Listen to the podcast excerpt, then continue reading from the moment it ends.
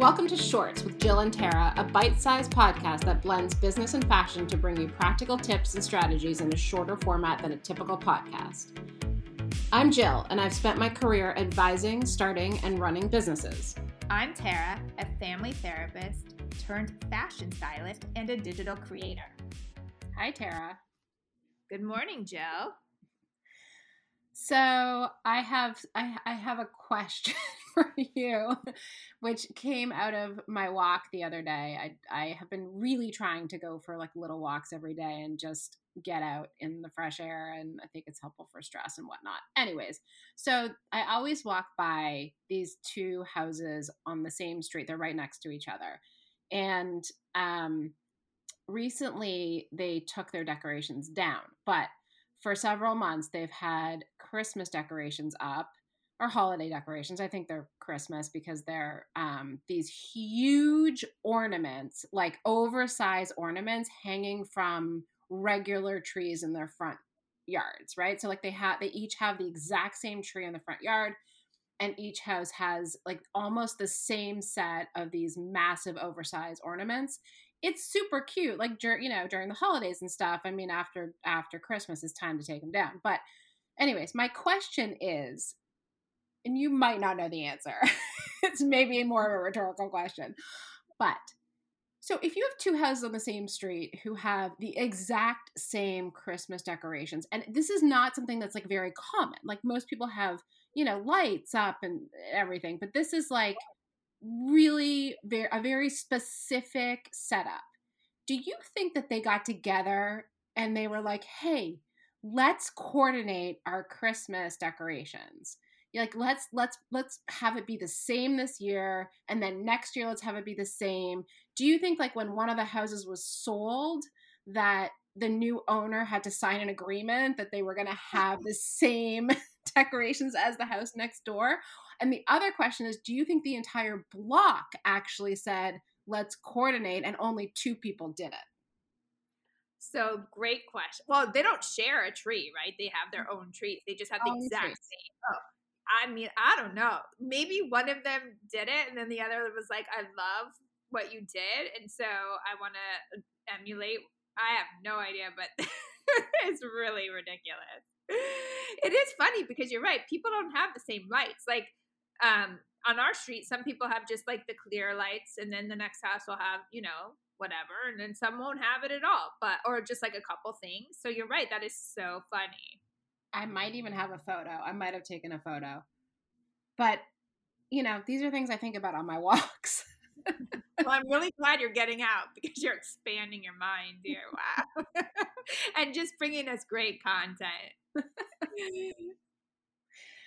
if anyone out there is wondering the same thing, please let me know because I want to know that I'm not alone in in my obsessions. Well, in my, I would think because I want them to live in harmony that they decided to do it together because they thought it would be fun.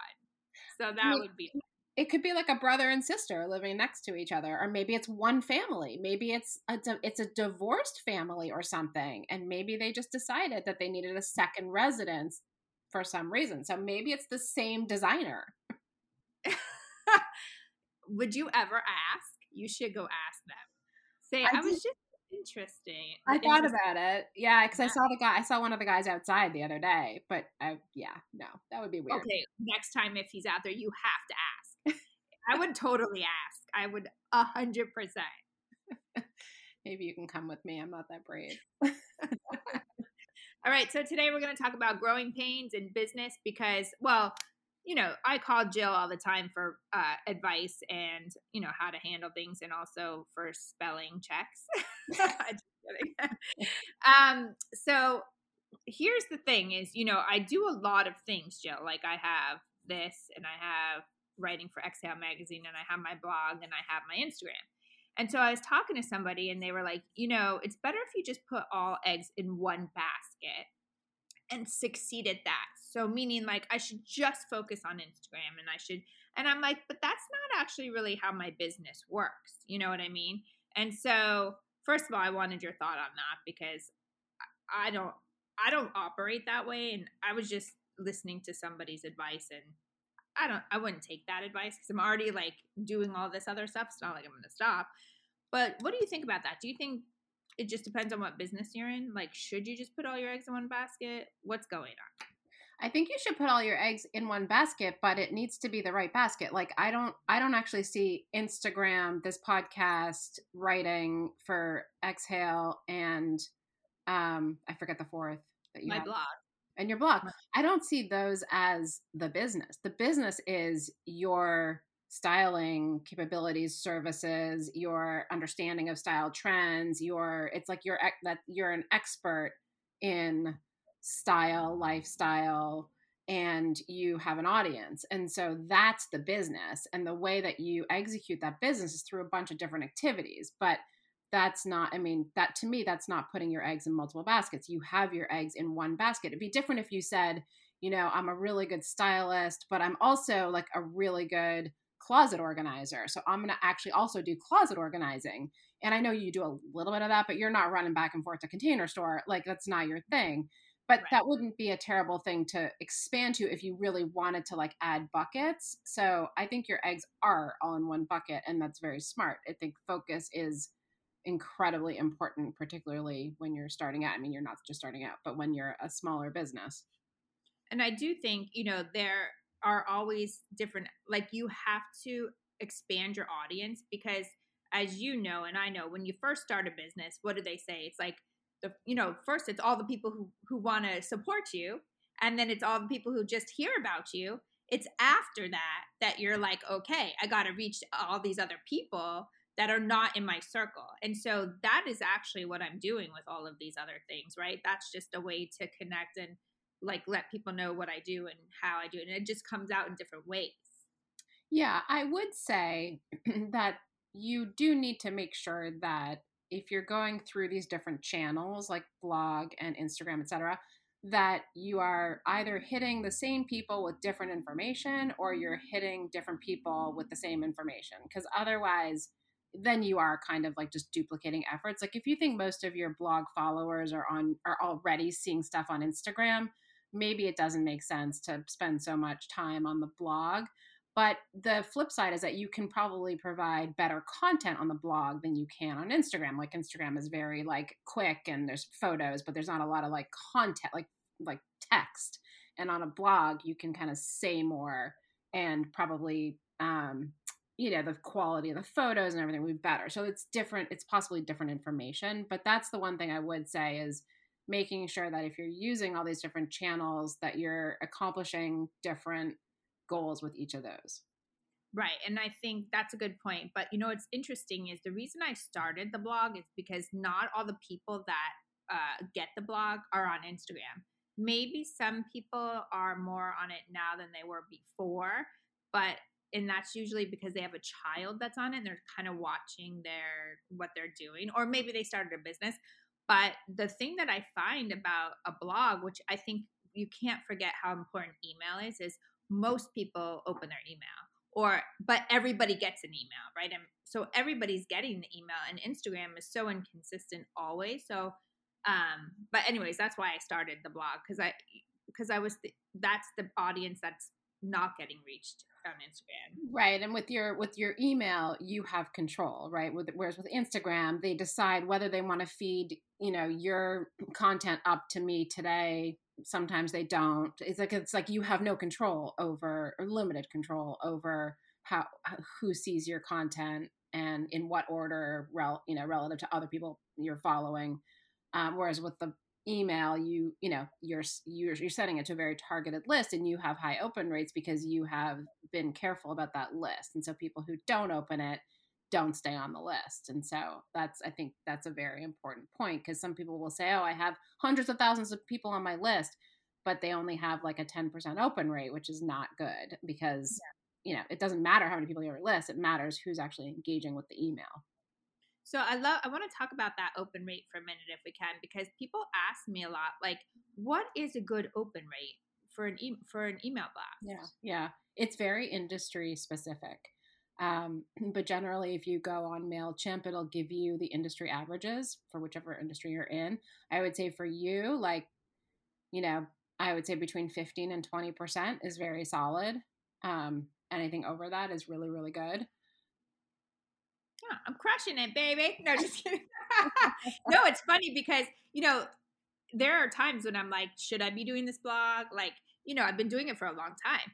And just over, I would say, the last six months, it has increased tenfold of how many people are viewing it. And I'm wondering, is it the content that I'm putting out now, or is it that I've been doing it so long now people are like, oh, or maybe they're just interested in whatever. I don't know what it is, but it's happening and that's great. And I'm glad I didn't stop. But you know, there's times when you're like, I don't know if I should be doing this. But anyway, so that's yeah. That I mean, I think part of it is also the format of the email that you send. You know, you got you have to make it easy for someone to just like click through. You know, it yeah. can't be no one's going to read a really long email you know it's just got to be easy whether it's a photo that makes them click or a link and just having that compelling the compelling content in the email i think helps yeah so um so these were questions that i've been pondering but also you know we talked about this before in an episode and you know when do you hire a person and the thing is is for what i do is i outsource some things but i think i might need like an intern again or because I'm not really needing an assistant. It's like little projects mm-hmm. that I mm-hmm. need done that I can't do. Mm-hmm. So what so, do you mean? So it's so it's not an why is it not an assistant? Because it's just somebody who's more capable, or what? Or how do you? Well, it's more like I need a like just little projects. It's not like I need because when I had an assistant, that person would go with me on shoots and do all these things, and um, I just don't feel like I need that right now. But I do need somebody, you know, you know, I'm not that tech savvy or I have these creative like ideas that I want printed out or put out, but I don't I don't have the capability of doing that myself. Mm-hmm. So that could be a good thing for an intern, mm-hmm. maybe because yeah. project based. Yeah, definitely.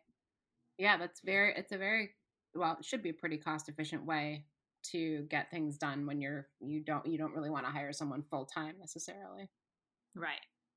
So, um, yeah, so those are the things that I've been, you know, I think it's a good place to be. I always tell myself this is a good place to be in because, you know, when you're thinking like this, it means the business is changing, growing, doing something different than it was, right? So, yep, definitely. Definitely. Okay. And that's my session with Jill live on the podcast. live consulting. Well, no, I think it's interesting because I don't think people some like for me, I don't know what a good open rate is. Well, now I do, but I mean, you know, some people don't know that, and when they're asked, they're like, I don't know if that's good or bad. You know what I mean? Yeah. And I don't even know if people knew they could find that on Mailchimp. That's great. Yeah. Information. Yeah, Mailchimp's amazing. You can really. Er, I'm not just like promoting Mailchimp, but I'm sure others do this as well. But my experiences with Mailchimp, and you can get a lot of data that will that helps you figure out how to optimize your your email blasts on Mailchimp and to measure how well you're doing. Um, and you can do all kinds of great things on there, like you know, test different subject lines. You can, anyways, there's a lot of different ways to help you optimize your email marketing um, on all these platforms. That's great. Well, if you guys have questions for Jill, I'm sure she'd love to answer them. right, Jill? Yes. right. All right. Thank you. Thanks, Tara. Bye. We hope you enjoyed today's episode. We would love to answer any of your questions on future episodes of Shorts.